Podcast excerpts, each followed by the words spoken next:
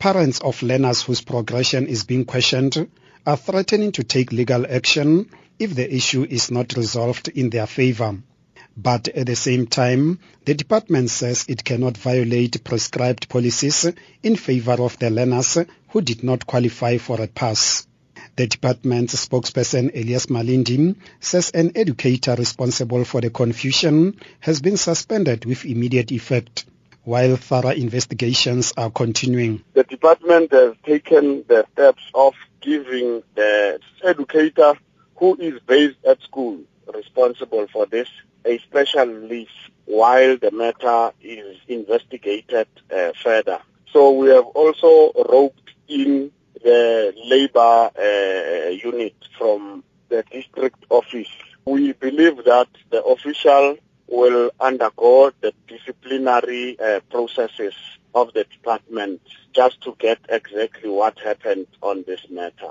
Concerned parents of the affected learners met the SGB, the principal and officials from the Education Department's district office in an attempt to find a solution.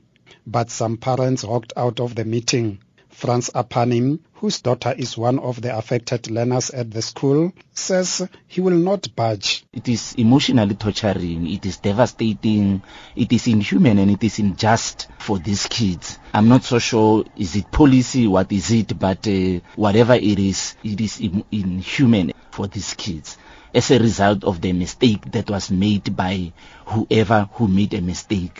I, I, really don't understand it, and it doesn't go well down with me. But uh, uh, I'm I'm not taking that that my, my my child should go back to grade nine. Whatever they must do, the status quo must remain. His visibly distraught daughter, 16-year-old Tsegofatso Apanim, broke down as she tried to explain how this would impact on her studies. In December, they told us that we are I'm going to grade 10, so now it's January. They're telling us that we are going back to grade 9. I, I can't do it. I can't go back. It's so embarrassing. People will be laughing at us. A fellow learner, Dumisani Nkosi, is also disturbed and he too is not prepared to be demoted to the previous grade. No, I can't go back to grade 9 because there are many things that I have learned in these two weeks. So I have to go back to grade 9. That's not good. It is going to affect me very bad. The school principal refused to comment while the school's governing body was not immediately available for comment.